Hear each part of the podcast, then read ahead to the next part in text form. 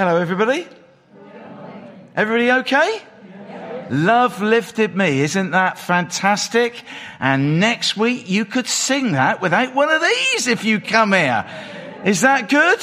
For 50% of you, it'll be fantastic. I know the other 50% of you will be thinking not. That's the tension that we need to live with, to work with, and strive to being together with. No restrictions.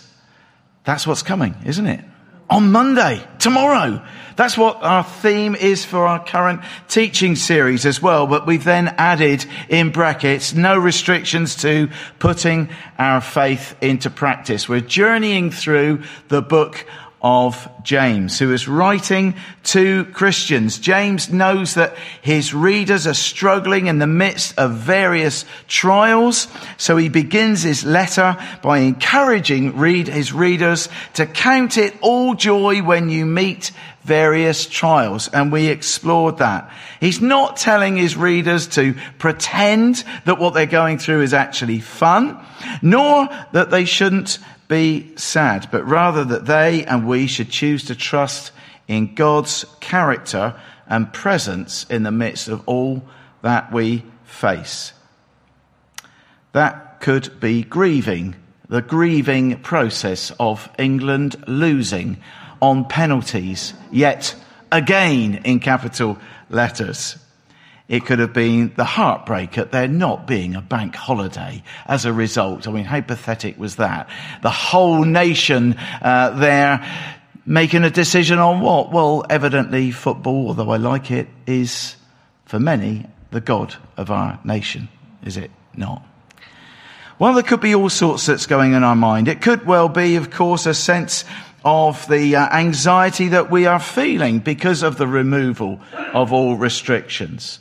I know for many in this church, there will be a sense of anxiety about that. And we're going to be reflecting, as we have done all the way along, what it is that the government is saying as per guidelines, and we'll be in keeping with that, and then giving you, as members of this church, the choice as to what you feel it right for you to do in terms of coming, in terms of wearing a mask or in terms of singing, etc., etc. Mindful that we all have slightly different viewpoints, but it's important that with a bigger picture, we all make a commitment to stay on the same page. Of course, in thinking about some of those tough times that Bruce was thinking about that subject last week, it could well be that you are going through a personal tough time. I know some of you are.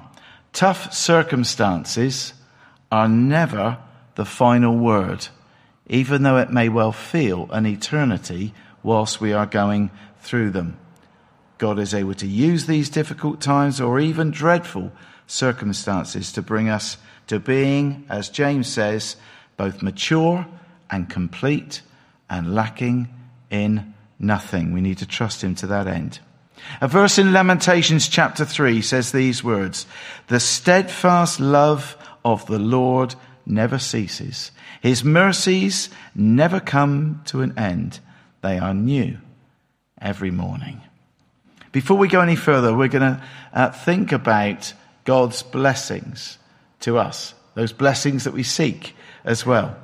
And then we're going to sing another song that reminds us that we are not alone. Following those two songs, then James is going to come and read God's word to us. Good morning. Today's reading is from Luke chapter 16, verses 16 to 31. Sorry, verses 19 to 31. There was a rich man who was dressed in purple and fine linen and lived in luxury every day. At his gate was laid a beggar named Lazarus, covered with sores and longing to eat what fell from the rich man's table. Even the dogs came and licked his sores. The time came when the beggar died, and the angels carried him to Abraham's side. The rich man also died and was buried. In Hades, where he was in torment, he looked up and saw Abraham far away with Lazarus by his side. So he called him, Father Abraham, have pity on me, and send Lazarus to dip the tip of his finger in water and cool my tongue, because I am in agony in the fire. But Abraham replied, Son, remember that in your lifetime you received your good things, while Lazarus received bad things. But now he is comforted here, and you are in agony. And besides all this, between us and you a great chasm has been set in place, so that those who want to go from here to you cannot, nor can anyone cross over from there to us. He answered, Then I beg you, Father, send Lazarus to my family, for I have five brothers. Let him warn them, so that they will not also come to this place of torment. Abraham replied, They have Moses and the prophets. Let them listen to them. No, Father Abraham, he said. But if someone from the dead goes to them, they will repent. He said to him, If they do not listen to Moses and the prophets, they will not be convinced, even if someone rises from the dead. Thank you, James. Would you all like to stand up, please? You see, for those of you that were asleep, you wouldn't have been able to do that because you would have still been sat down, wouldn't you? Okay, you can sit down now. And this is your opportunity to acknowledge that you're warm by giving yourself a little bit of a flap. I don't want anybody doing an impression of Jack and starting to yawn or go one step beyond that and also then fall asleep. We've already had one person fall asleep and that was before the service started. You think I'm joking. I jest not. If you've got your Bible with you, turn with me please to James chapter one. Uh, thank you, James, your namesake uh, there as just read to us from Luke's gospel. We'll come on to that passage a little bit later. But here's the first few verses that we're going to be looking at in our second reading uh, today, which is James chapter 1, beginning from verse 9. It's just three verses where we read there that James says the brother or sister in humble circumstances ought to take pride in their high position but the one who is rich should take pride in their low position, because he or she will pass away like a wild flower.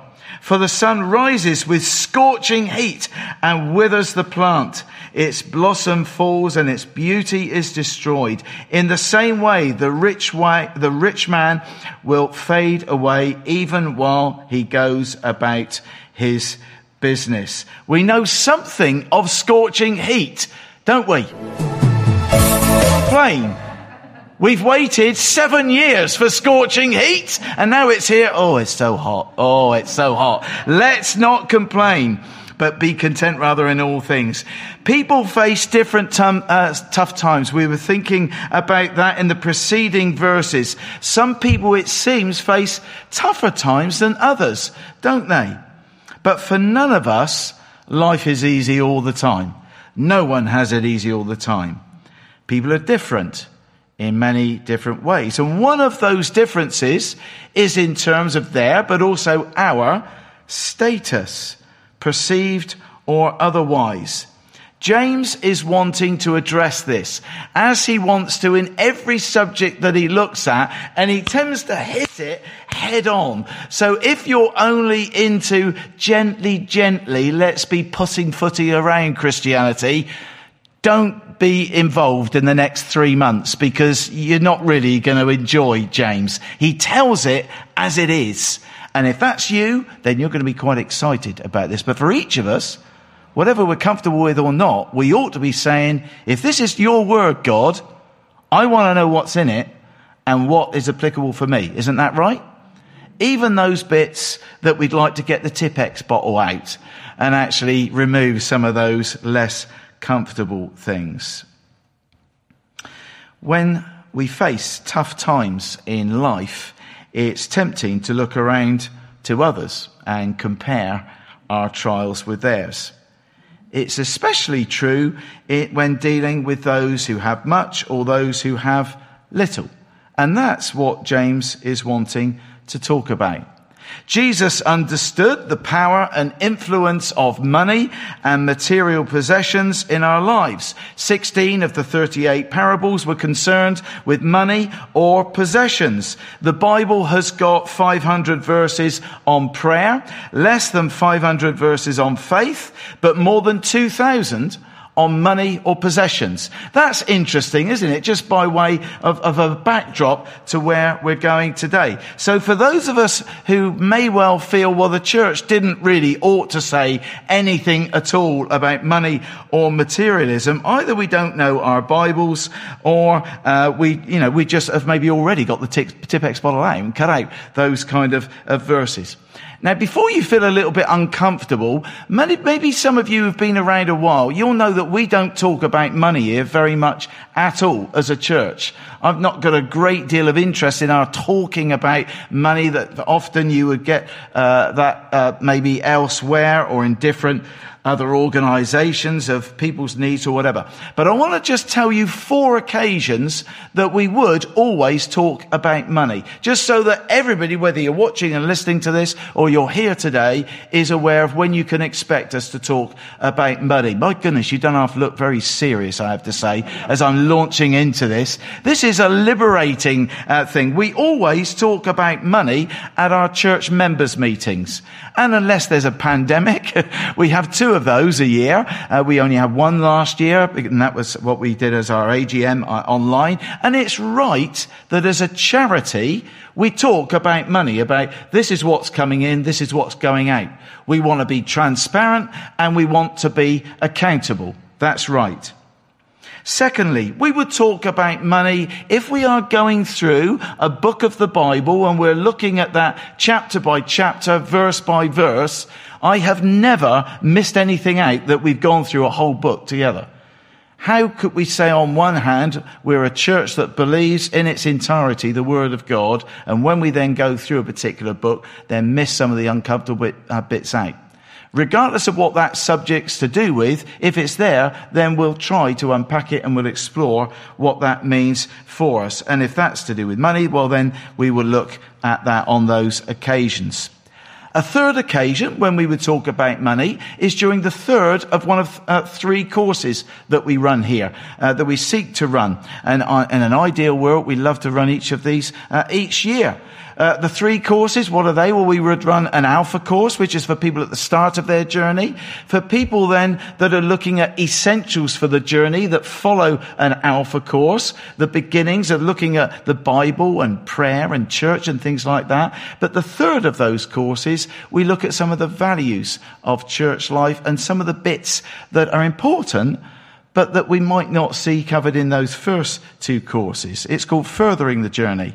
And one of those things we look at is what we believe and what we think the Bible teaches about money. And we think about that in that context. And the fourth time that we speak about money is whenever somebody's wanting to become a part of this church, wanting to know what our values are. And you can look at those online. We've got 10, and one of those is giving. So if it doesn't come up, I would tend to say, well, if you'd like to give, this is how you seek to do that. And the Meaches are in control of how that works in terms of detail and bank accounts and stuff like that. That's it. The only caveat I would add to that is in the last 10 years, we've had two gift days, haven't we? That we thought we would do because we believe God lead us to that to end up with where we are now. But that's about it. So I want to encourage you here. Having talked all of that about money, today's message is not about money. Yay! But I just thought I'd kind of whet your appetite so that you knew where we were coming from in that uh, regard. Social research findings from George Barna say this. 50% of Christians consider money to be the primary indicator of our own success. 19% of Christians believe you can tell how successful a person is by seeing what they own. That's interesting, isn't it? As some statistics. Is that what determines our significance? Is that what determines our own status? Our actual identity? Who we are? I think that's worthwhile pausing whilst we think about that individually. Sometimes we've got to be quite honest with ourselves about that, haven't we? So what is James referring to in these uh, few verses here? First thing is this, that there's an encouragement for ourselves to see people as well as possessions through God's eyes. That implies having the attitude of Jesus. The standard view in James's day was that spiritual standing was indicated by material standing. In other words, the poor were ignored and deemed as being punished by God and deserving of nothing. But the wealthy were blessed by God and should be shown favor as a result. So what you had affected the way that people treat you. Now, some people today would also say that is still the case. Let me just chuck this into a topical example. About two years ago, uh, I was invited, maybe two and a half years ago, invited by the Poundbury Residents Association to come into their, one of their meetings, and they gave me a, a platform to share about uh, our new church, our new building, uh, rather, our new building here on Poundbury. And that was a great opportunity, and I had the opportunity then to answer questions and stuff like that as well. But obviously I sat in on the rest of their, of their meeting and there was quite a, um, a passionate discussion, let's say, in the 100 people present. Now, correct me uh, if I get this wrong. What's the percentage of social housing on Poundbury? Is it about 30%? Is that right? About 30% social housing. And somebody was banging the drum saying, if we are wanting us to be seen as one whole community, can I ask the meeting present, how many are here from a social housing background as a part of the 100 people present? Any ideas? Want to hazard a guess at that particular meeting? Zero. Zero. Absolutely zero. Now we can talk about the reasons for that and people from social housing may well not want to be a part of such a meeting and all of that sort of stuff. But the fact is, on facts alone, this is an individual where we are based right now of the tension that there is even in Poundbury. Before we even moved here, I had businesses on Poundbury talking about, well, you are aware you're coming in to a community where there are two halves. There's the half that we like to talk about ourselves, and there's then the other half that don't tend to get much of an airplay. Now, that's just what I was told by local businesses and local residents. So before we think this is nothing to do with us, it is totally to do with us and how we might understand this in the context of where we are at. Chris mentioned about uh, the, the, the guy, the, the, one of the black guys who missed a penalty and the uh, hideous um, abuse that he's been on the receiving end of as a result of that. Being treated in a completely different way simply by the color of his skin. I, mean, that makes you sick to the stomach, don't you? That this is our fellow countrymen uh, being like this. Salvation calls for a radically different view of people. We ought to become mindful that we are all made in the image of God and our status before God has nothing to do not just with the color of our skin, but what we own and what we have or what we don't own and what we don't have. And of course, we've got a great opportunity here to demonstrate that when anybody comes in that may well look a little bit different to us in a class scale, social scale, or any other scale. Because we would want to say, all are welcome.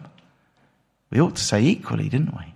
That we might treat one another in the same way.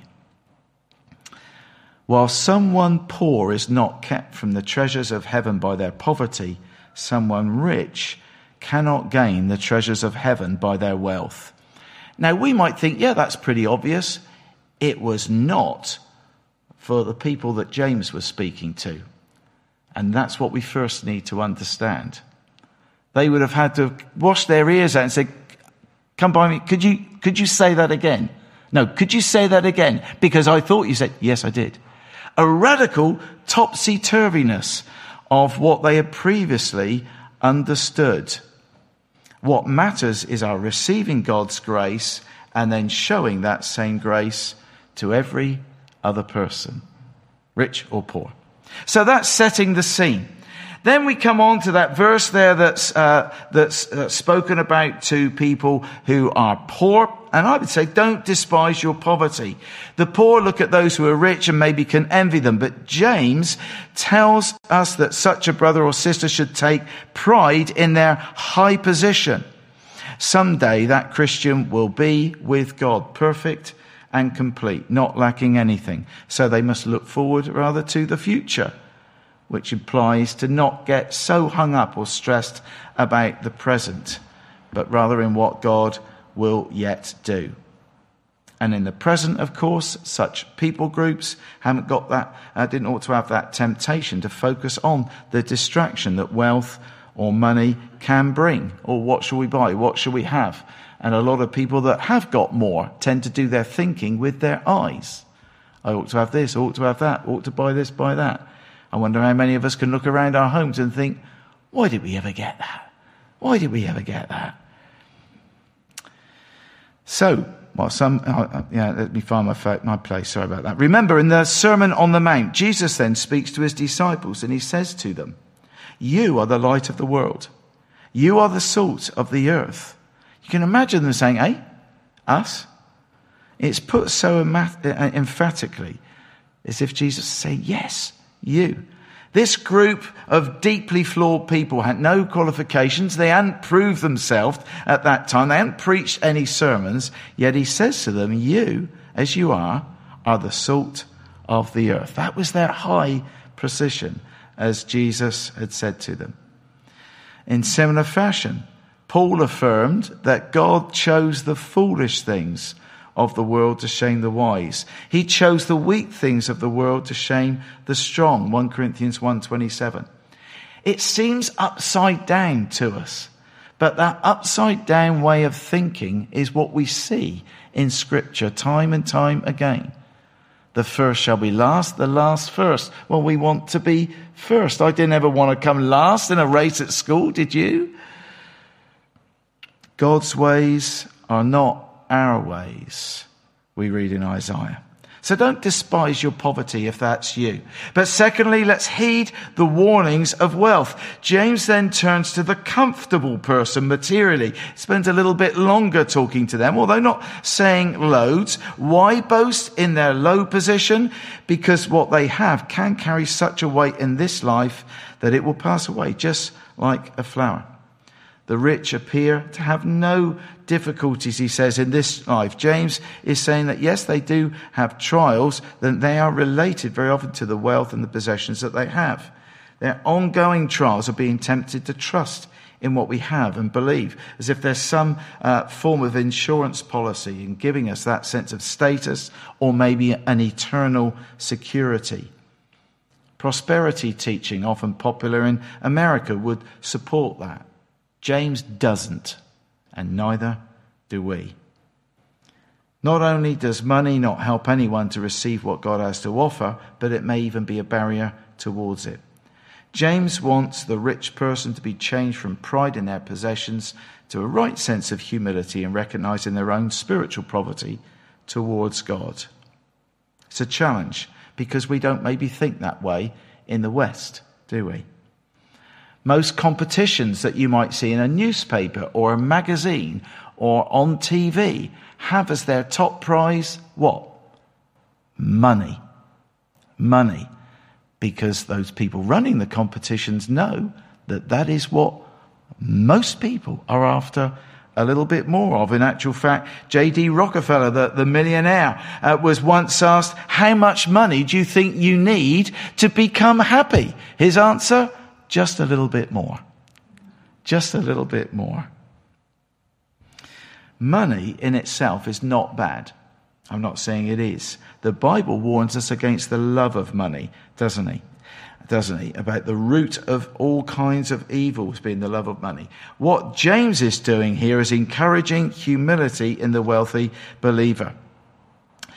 Let's assume that you are one of those more wealthy people and someone puts your house on a pedestal or envies your car or uh, is uh, in particular awe of something else that you own, That's okay to uh, enjoy that, to receive compliments from others and not be in denial of what's been said. But James longs to see such believers genuinely that they don't see that their own identity or their status is wrapped up with the enjoyment thereof, and that meaning more to us than it ought to. Let's acknowledge the good of what, what we own, but also that we ought to be open that that could be gone tomorrow. And our trust needs to be in something else. We sing a hymn sometimes that says us these words When I survey the wondrous cross on which the Prince of Glory died, my richest gain I count but loss and pour contempt on all my pride. Material gifts are indeed what God has bestowed, bestowed upon us, and that's great. But we're managers of those gifts, aren't we? When we die, it doesn't matter how much we had, but what we did with that which we had that influences that sense of our reward in heaven. If we're to think about what matters most, it's that our security ought to be in the person of Jesus. I like the story I read this week where there was a man who loved money more, more than anything. Just before he died, he said to his wife, when I die, I want you to put all my money in the casket with me. I want to take my money to the afterlife with me. She promised that she would. At the funeral, just before the casket was closed, his wife put in one small envelope. Her friend saw what had occurred. She said, I see you chose to not put all your husband's money in there with him after all then. On the contrary, I wrote him a check. Which I thought was quite funny. Possessions and those who possess them pass away. James uses the example of wild flowers here today and then after a time have gone. We can't place eternal significance on that which is temporal. Material wealth may make, may make us feel good, but it doesn't last, and we certainly can't depend on it to secure our salvation. And therein lies the passage that James read earlier from Luke chapter 16 about the rich man whose name we don't know, interestingly, and Lazarus, the poor guy whose name is known. And there's no comment in the text uh, uh, at all about that as Jesus told it, but I think that's quite poignant. Think of Lazarus's position. His home was a pavement. He was in constant pain. But what, uh, what was his true possession, the true uh, position of this man? Did we measure it by his possessions, his outward circumstances, his bodily afflictions, or the fact that he was loved by God, that he came to faith, that he experienced forgiveness for his sin, that he died and then went to heaven to be in God's presence? The rich man, however, in his house was a slave to his own wrongdoing, despite all of his millions. And as the passage goes on, he died and went to hell. Who knew the high position that James is speaking to. That phrase, high position, is used in the New Testament to describe the heavenly realms to which Jesus has ascended. This place of glory was Lazarus's home. Who would you have rather been? Well, probably at the time here on earth, we look at what Lazarus had and look at what the rich man had. And let me just aim it at myself. I'd probably, to be honest, rather have what, what the rich guy had but knowing the story and what the end result was going to be after the three score and ten or whatever it is, what matters is surely eternity, is it not? Somehow we have to project our minds around having an eternal perspective. Aside from our salvation, what this passage t- teaches us is that in terms of our status and identity, both of which clearly do matter to us, if we depend on what is temporary, here today, gone tomorrow, for that, then we're going to become unstuck one day. I want to give a personal illustration here. I'm taking a bit of a risk, but I wanted to take you back to when I was in my teens and I had a thick head of hair. Now, I just want to pause uh, for a moment because that picture there is me as a, a young guy because I knew there'd be a little bit of. I used to have hair. I don't know why it's a surprise uh, to have been of an age where I had hair. There we go. I used to uh, attempt to play the drums back there as well, and all that was my real hair. That wasn't a wig at all. Imagine, I want you to use your imagination for a moment, that I'm going for a job where having a thick head of hair aged 19 was a requirement. Imagine people seeing that thick head of hair when I was walking down the street and someone shouting out, Hey, that's Roger. I can recognize him and that thick head of hair anywhere. Imagine me reveling in that. My thick head of hair had given me that sense of status in my newfound job and my sense of identity in who I was as a person was wrapped up up with me and my thick head of hair. So my self-worth would have been wrapped up with that as well, maybe without my even knowing it. Now those pictures that have been removed, all that you're left looking at now is this elderly man, one year older than he was last week, with a bald head. Now, it's not that funny, is it, Chris, having, a, having that kind of hairstyle? Where then would my status and my identity have gone? If I trusted in that, that was literally here today and gone tomorrow, you may well say. It's gone. How foolish. And something that's a, a simple, trite illustration like that is so easy to understand. But if we're not careful, we miss something that's equally as obvious. And that is if our status and our identity are wrapped up with what we have, that is all going to go. All going to go. We can't take it with us. We need to ensure that we are placing our security in the person of Jesus Christ alone, who he is and what he has done for us, for you. Let me end with one final true story. William Borden was a wealthy Christian. Growing up in Chicago, the heir of the Borden milk fortune. When he was at university, he committed himself as a Christian to reaching the Muslims of North China. Three years later, he sailed for Egypt to study Arabic before going to China.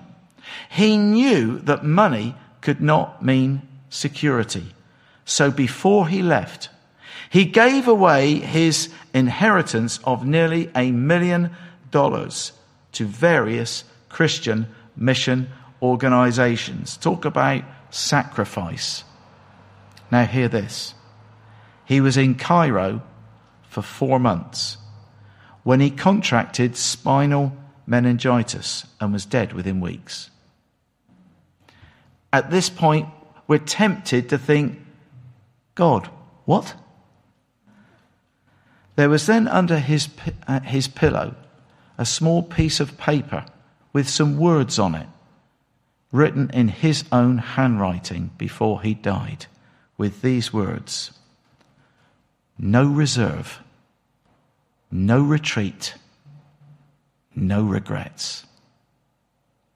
Here was a man who has made a commitment to the person of Jesus Christ and his purposes and followed that through to the very end, albeit not the end he planned. And we don't know what is on our menu choice. We have stuff that happens that we would have never wanted, dreamed of, and it pains us. But let's look to what awaits. The prize that is there for all eternity Let's fix our eyes on that while we wrestle in the here and now with refusing to place our security in what we have, in what we can see all around us. Let's turn to God in worship as we have an opportunity to reflect through a song that's called The Potter's Hand. And after this song, John is going to lead us in a time of prayer. Just before we start, I'd just like to say thank you, Charlene. To me, that is one of the most wonderful songs that we have. It's a beautiful song. Thank you. On reflecting on our prayers, I was drawn to the book of James, chapter 2 and verse 14. What good it is, is it, my brothers, if a man claims to have faith but has no deeds? Let us pray. Tomorrow is a significant day for us, Lord, as we move to the next phase out of lockdown. We pray for those people who are nervous for whatever reason about the removal of most of the restrictions. Help us, Lord, to be mindful of their concerns and respond to them. We pray for everyone who has had medical treatment postponed during this period and pray that the health service will now be able to tackle some of this backlog. And we pray especially for those suffering from mental health issues with the need for increased support in the coming months. We thank you, Lord, that our online services have reached people who do not usually attend church, and pray that we might find new ways to reach those people and help them to develop their relationship with Jesus. We thank you for all the people that have made these services possible. We pray for our mission here in Poundbury and when we are able to open our building for people to be able to use it. Give us the vision, Lord, to explore new ways of connecting with Poundbury. And we look forward to restarting many of the activities previously held in our building. We pray for this coming week for the vision that we have to appoint a pastoral worker and pray for the interviews that will be taking place. We are faced with many troubled parts of our world, Lord. We're used to things happening in Yemen and Syria and Tigray. But this last week or so, Lord, we are adding to our prayers our concerns for South Africa, Cuba, and Haiti. We pray this morning for Janine, who's suffering with the badly swollen knee. And in a moment of silence, we just offer our individual prayers to you, Lord, for those who need your comfort.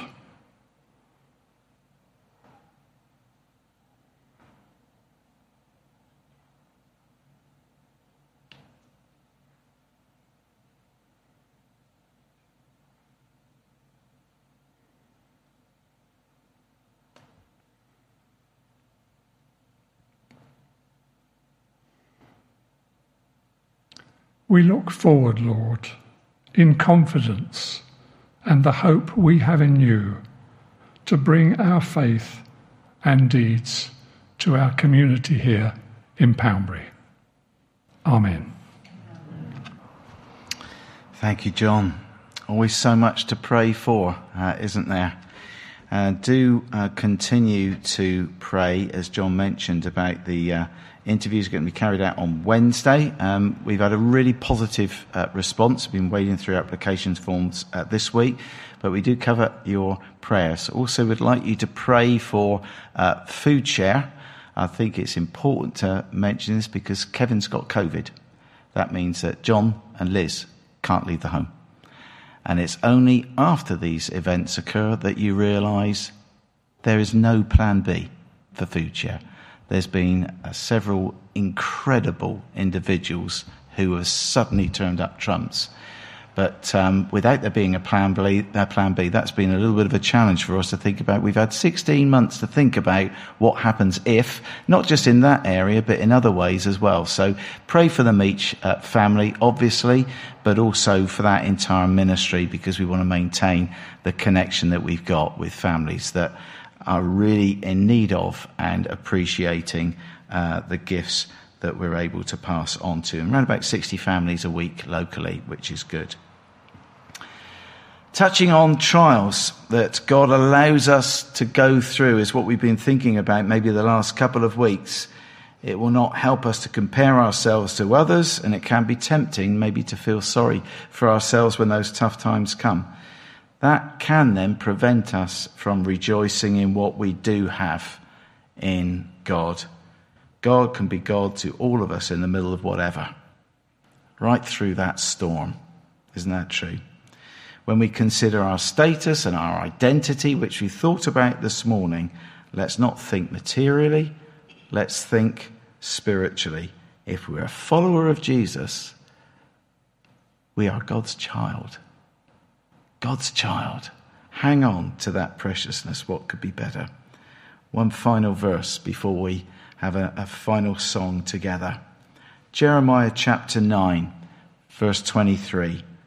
The Lord says, Let not the mighty man or woman glory in their might.